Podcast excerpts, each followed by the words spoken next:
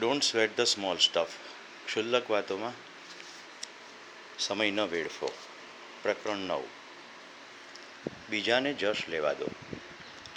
જ્યારે તમને લોકોનું ધ્યાન તમારા તરફ ખેંચવાની જરૂરિયાત ન લાગે, ત્યારે માનવ આત્મામાં એક જાદુઈ અને આધ્યાત્મિક વસ્તુ બને છે.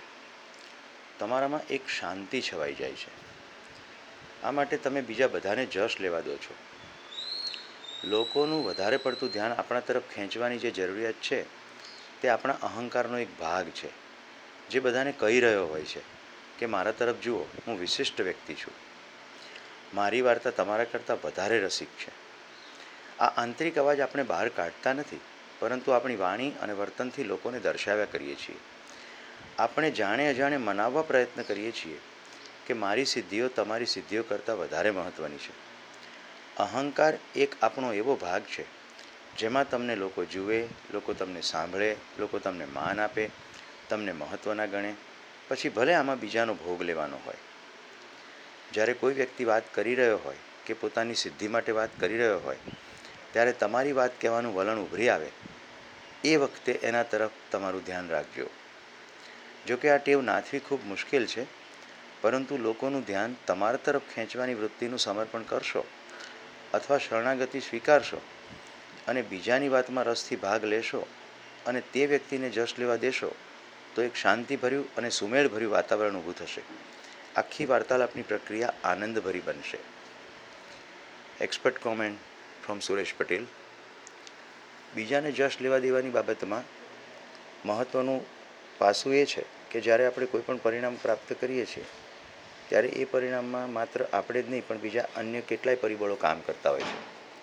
લોકો સાથેની વાતચીતમાં જ્યારે આપણે આપણી સિદ્ધિઓનું વખાણ કે બીજા આપણી સિદ્ધિઓ તરફ જુએ એવો જ્યારે મનમાં ભાવ જાગે છે, ત્યારે એનો અર્થ એ થયો કે બીજાની પ્રશંસા અથવા બીજાનું વાહવા મળે તો જ આપણને આપણી સિદ્ધિનું ગૌરવ થાય.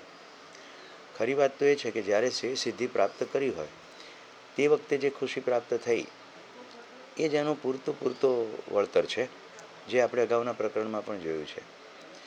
બીજી મહત્ત્વની વાત, લોકો જ્યારે પોતાની સિદ્ધિની વાત કરતા હોય, ત્યારે આપણે જો એમની સાથે આપણી સરખામણી કરવા લાગીએ અને એ વખતે આપણી સિદ્ધિનું વર્ણન કરવાનું મન થઈ આવે, તો એનો મતલબ એ થાય છે કે આપણું પોતાની તરફ ધ્યાન ગયું નથી.